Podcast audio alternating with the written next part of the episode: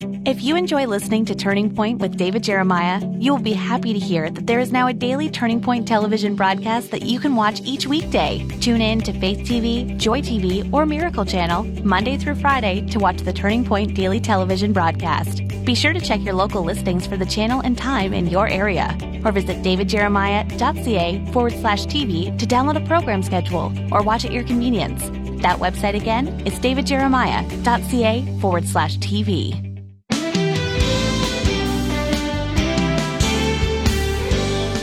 Christians are quick to say, Praise the Lord.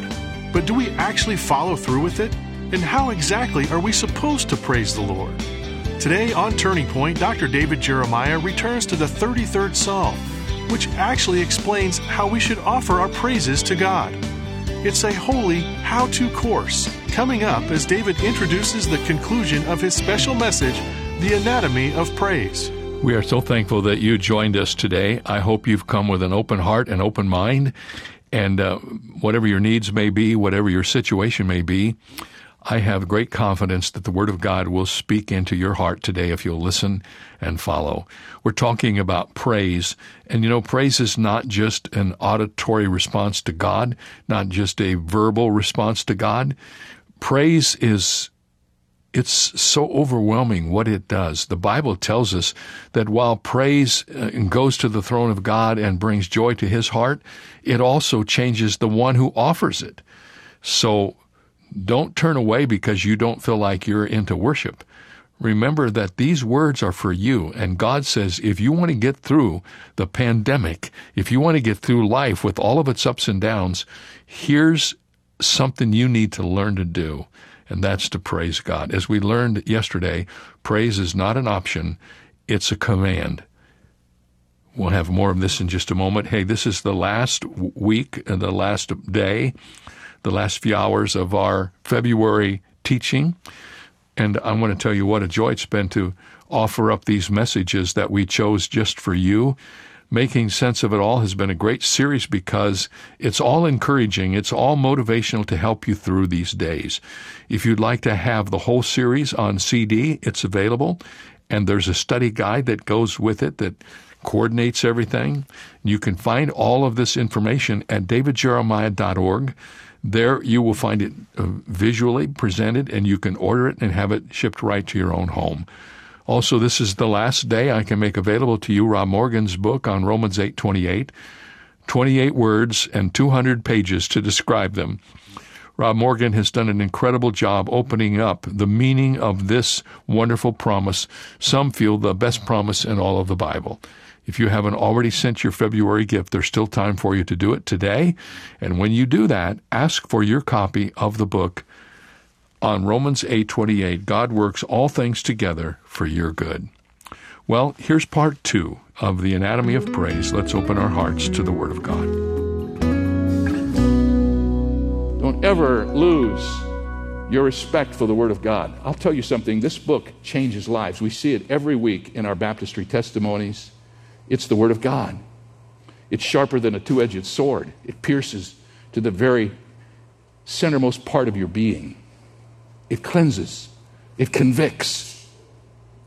It is the seed of God, His precious word. It is pure and it is powerful. Well, the psalmist goes on to say we should not only be grateful for the pure and powerful word of God, but continue to read in this psalm and you'll discover we're also to be thankful for His works. Praise him, first of all, for his providential work, verses 10 and 11. The Lord brings the counsel of the nations to nothing. He makes the plans of the people of no effect. The counsel of the Lord stands forever, the plans of his heart to all generations. That's what the psalm says. What is he saying? This is all a commentary on Proverbs 19:21 that goes like this. There are many plans in a man's heart, nevertheless the Lord's counsel, that's what stands. Let me just share with you what this means as far as I can understand it. Let me unpack this just a moment. The psalmist is saying, in the midst of all the chaos of our culture, in the midst of all of the changes that we're facing, and with the midst of all of the uncertainty that seems on the horizon of every one of our lives, in the midst of all of that stands the sure counsel of Almighty God who is in charge. And he has not gone on vacation. He is not sleeping. He has not turned his head. You say, well, what about all of the things that seem like there's so much chaos and God does not cause them, but behind them, He still controls them. And ultimately, He is in charge. You could be a very fearful person right now if you wanted to be, and some people really are. Some people have a hard time sleeping at night for fear of what might happen in our world. You know, I'm not trying to be naive about all of the dangers that are around us and the problems that we could have, but I, I don't fear that because my times are in His hands. I'm God's, He's mine. When God's done with me, He'll take me to a better place. You know, if everything falls apart down here, guess what? I get a promotion. Amen? That's what happens. I have a little saying in my Bible that goes like this God's man in the center of God's will is immortal until God's through with him. And that's a wonderful truth, isn't it? To know that you're in the hands of Almighty God. As long as He wants you to be where you are, doing what you're doing, you're in His hands and you're immortal. Now, don't be crazy about that and be presumptuous.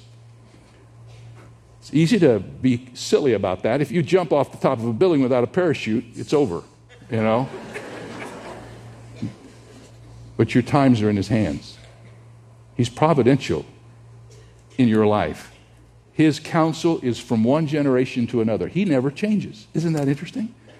You know, change is going on in our culture right now so rapidly that there are whole institutes being set up to study the impact of it. It has an amazing impact on your life and mine. They tell us now that as CEOs, they have to make decisions in 15% of the time they used to have to make them 10 years ago. In other words, everything is squeezed into a shorter period of time and the pressure is overwhelming and the stress that puts on people. But you know what? God isn't in a hurry and God isn't stressed out and God's the same. His counsel endures. So, what is the secret there, friends? Stay in touch with Him. Lock into Him. Hang on to Him. Because He's the one that'll give you sanity in the midst of the insanity that we have in our world today. His Word is pure, His Word is powerful, and we praise Him for His providential work. Not only that, but we praise Him for His preserving work. And I've got to hurry here because I don't want to lose time in telling us how we're going to do this. Verse 12 says, Blessed is the nation whose God is the Lord, the people He has chosen for His own inheritance. What is that saying? It's simply saying God is in the preserving work. He preserves nations. He's preserved our nation. I think we may be living on the edge of that preservation if we don't start doing some things differently than we have.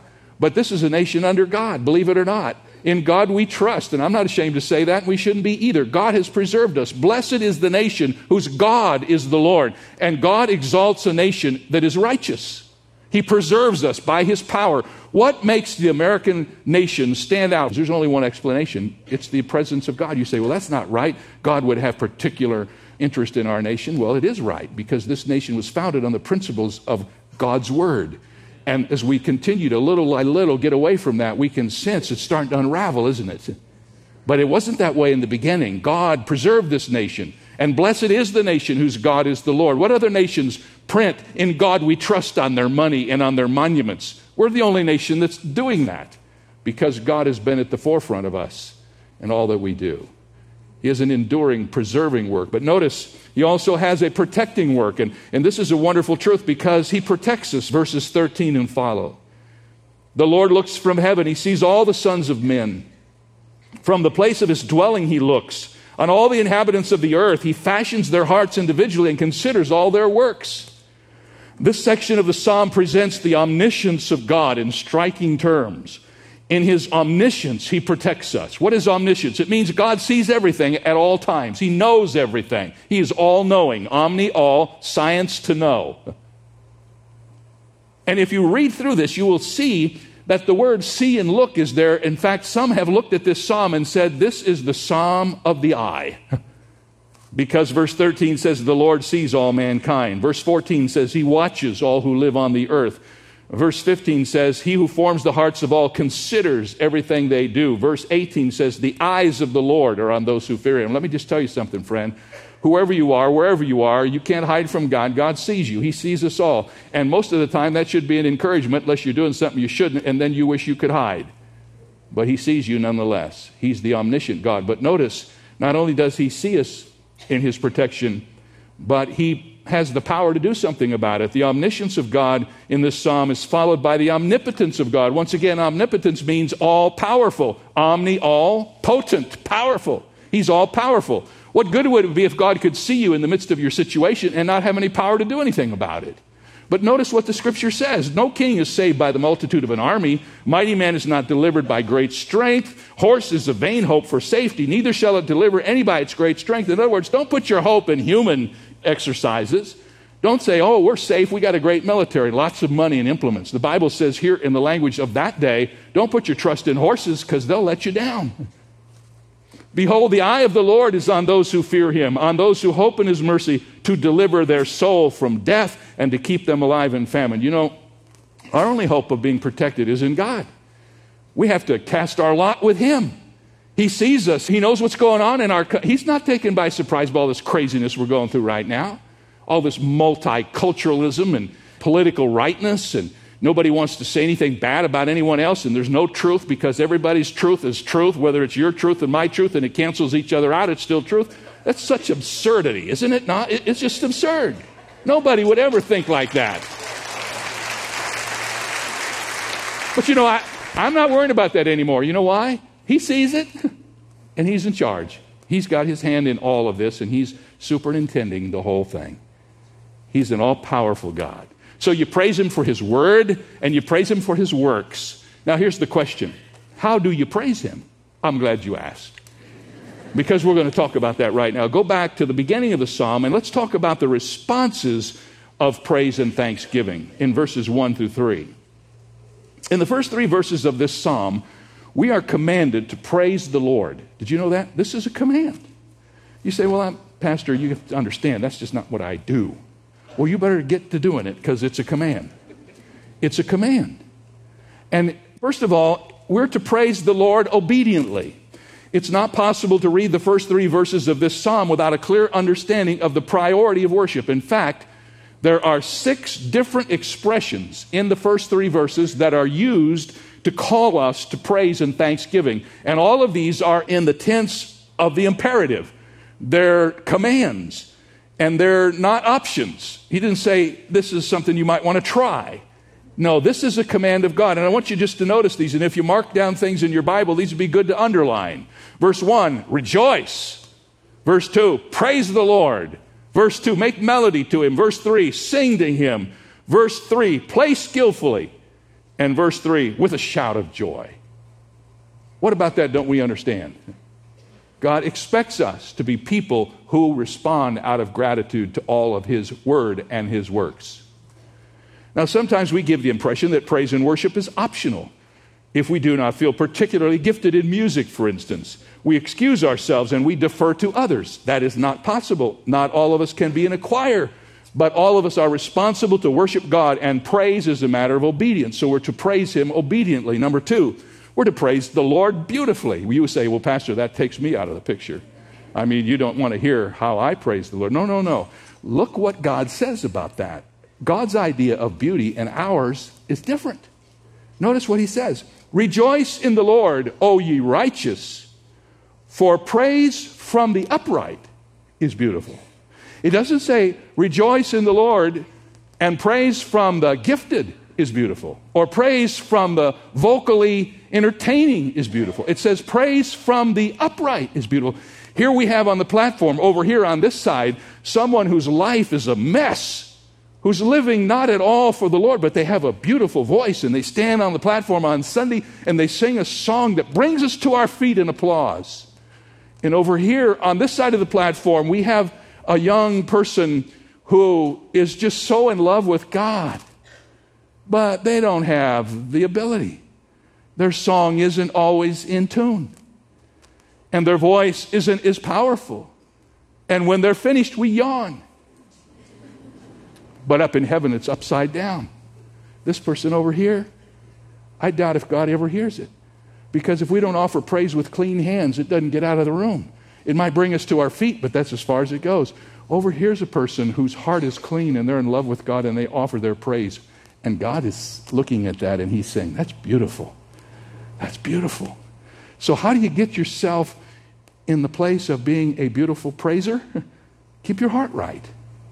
It really isn't important about your voice when it comes to God.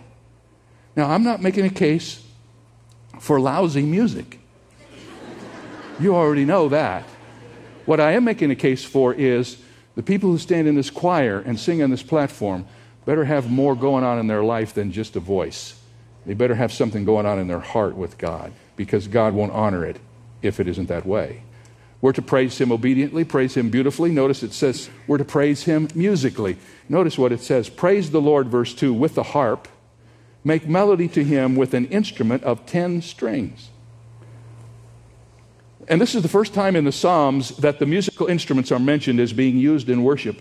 It's reflective of the kind of worship that took place in the Old Testament. In fact, in the book of Nehemiah, we are told that at the time of the dedication of the wall of Jerusalem, the Levites came from all their places and they brought to Jerusalem to celebrate the dedication of the wall with gladness, both with thanksgivings and singing, and with cymbals and stringed instruments and harps. They had an orchestra.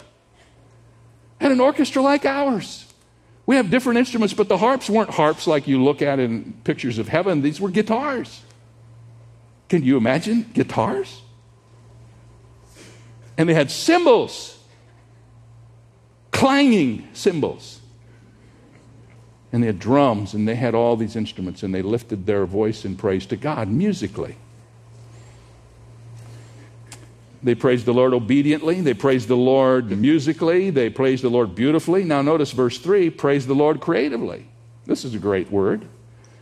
Sing to him a new song. I don't like the new songs. Hmm. well, what does it say? Well, Pastor, I'm sure it doesn't mean what it says. There's got to be some explanation. Well, I'll tell you what, I went and I did the homework on this thing. I'm going to tell you what it means. You know what it means? It means sing to the Lord a new song. That's what it means.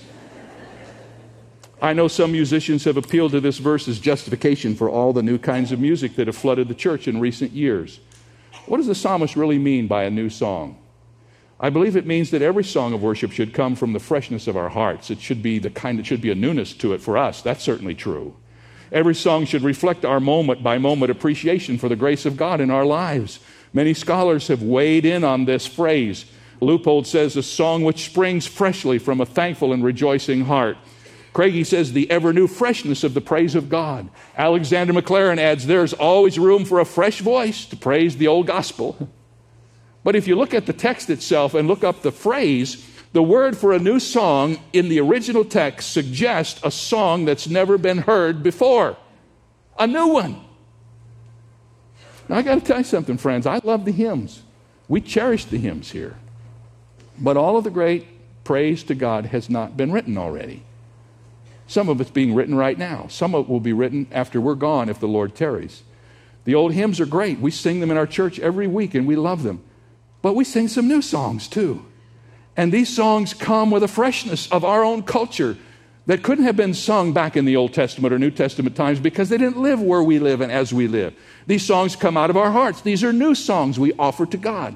And some of them are good and some of them aren't so good. And we have to be very selective Sometimes we go through 50 or 60 praise songs before we choose one that we feel is worthy to be praising the Lord in our church because it's centered on the Word. Some of these songs are just little snippets and don't have anything to say. Somebody called them 7 11 songs, seven phrases sung 11 times in a row. I don't know if this is right or not. But what I am saying is this there is a place for a new song. Can I get a witness? There's a place for us to sing songs that are new, that are created. And all of us ought to be creating songs in our own heart. We'll never get them published, probably. But I was so challenged when we were studying the life of John Newton. He wrote a hymn almost every week to go along with a sermon. It would take me a year to write one hymn, but I'm going to try it. I love to be able to write something that could be set to music as a word of praise to the Lord just for my own benefit, for my own joy. And frankly, all of us do that anyway. We, we sing to the Lord. Sometimes we don't even know where the melody came from, where the words came from. Sing, a new song. Be creative in your praise. Don't get stuck in the rut of just doing the same. That's when I don't think that reciting the same thing over and over again, just getting into the routine. I like liturgy, but liturgy can sometimes become monotony. And then the freshness of it all is gone. Praise the Lord creatively. Then notice it says, Praise the Lord skillfully. That's an interesting thought. Verse 3 Play skillfully. What needs to be added to this? God expects our best. We should not offer him anything but our best. To offer praise and thanksgiving skillfully is the goal of every godly musician. Not for the applause of men, but for the glory of the Maker.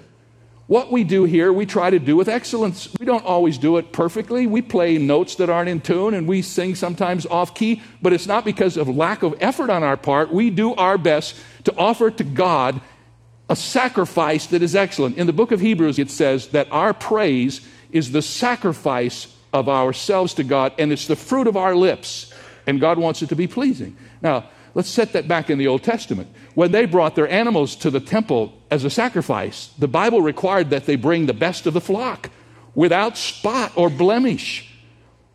They didn't go find the almost dead animal and drag it into the temple. If they did, the book of Malachi scored them for that. If our worship and praise is our music, what does that say? It says what we bring to the Lord ought to be the best we have.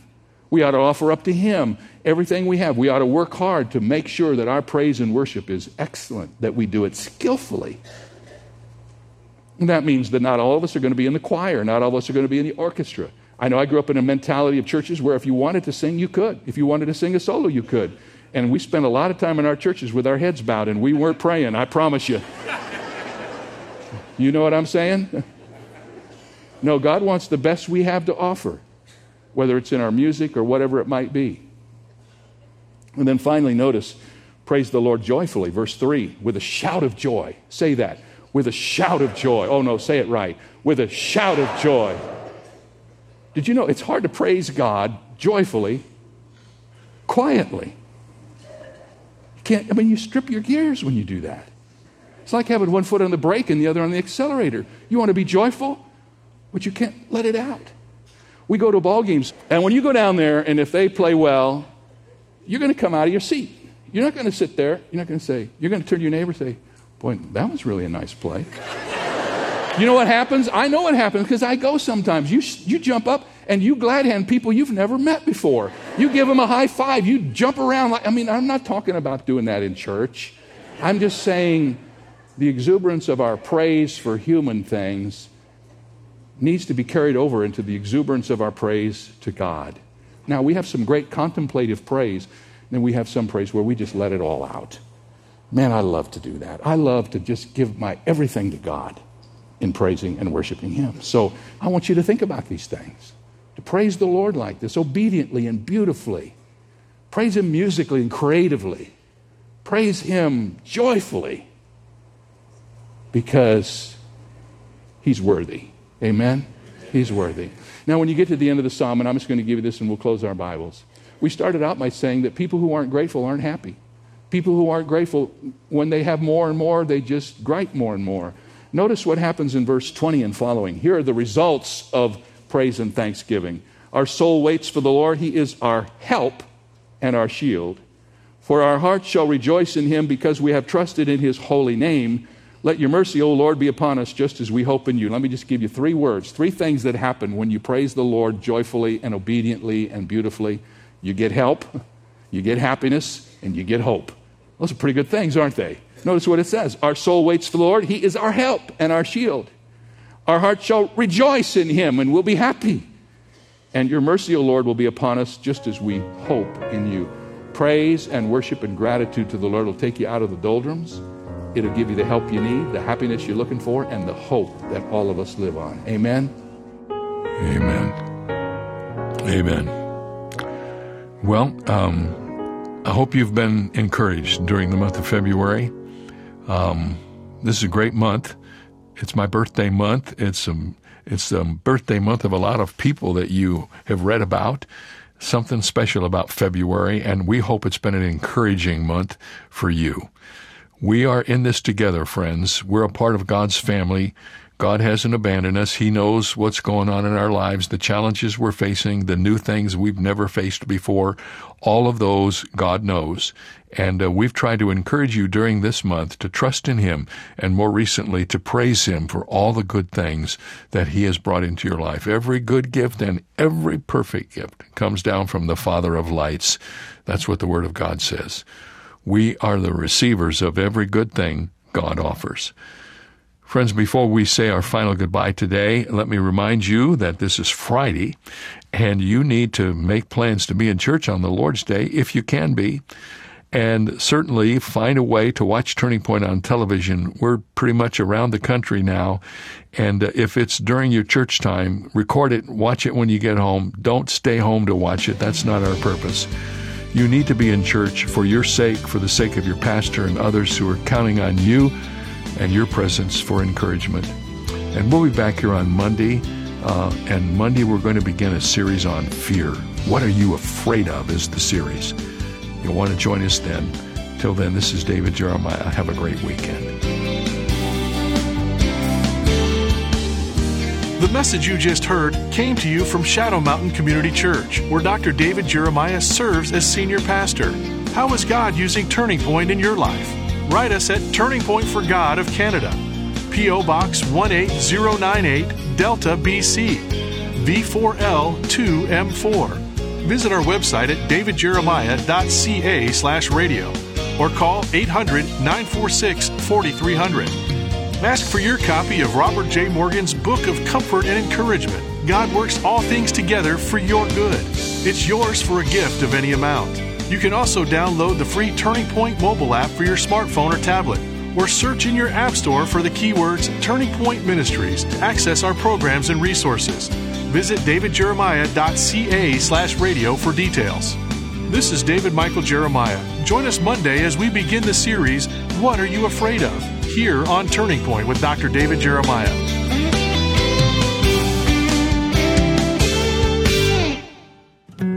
Have you ever wondered what your legacy will be? The Jeremiah Legacy Society from Turning Point was created for friends of the ministry who feel called to partner with Dr. David Jeremiah to deliver the unchanging Word of God to future generations. We can ensure that the impact we have reaches beyond our days here on earth. Visit our website at davidjeremiahgift.org to learn more about how you can be a part of the Jeremiah Legacy Society. If you've enjoyed today's program with Dr. David Jeremiah, you might be interested in hearing it again at your convenience. Stay connected to Turning Point by visiting our website at davidjeremiah.ca or by downloading our free Canadian mobile app.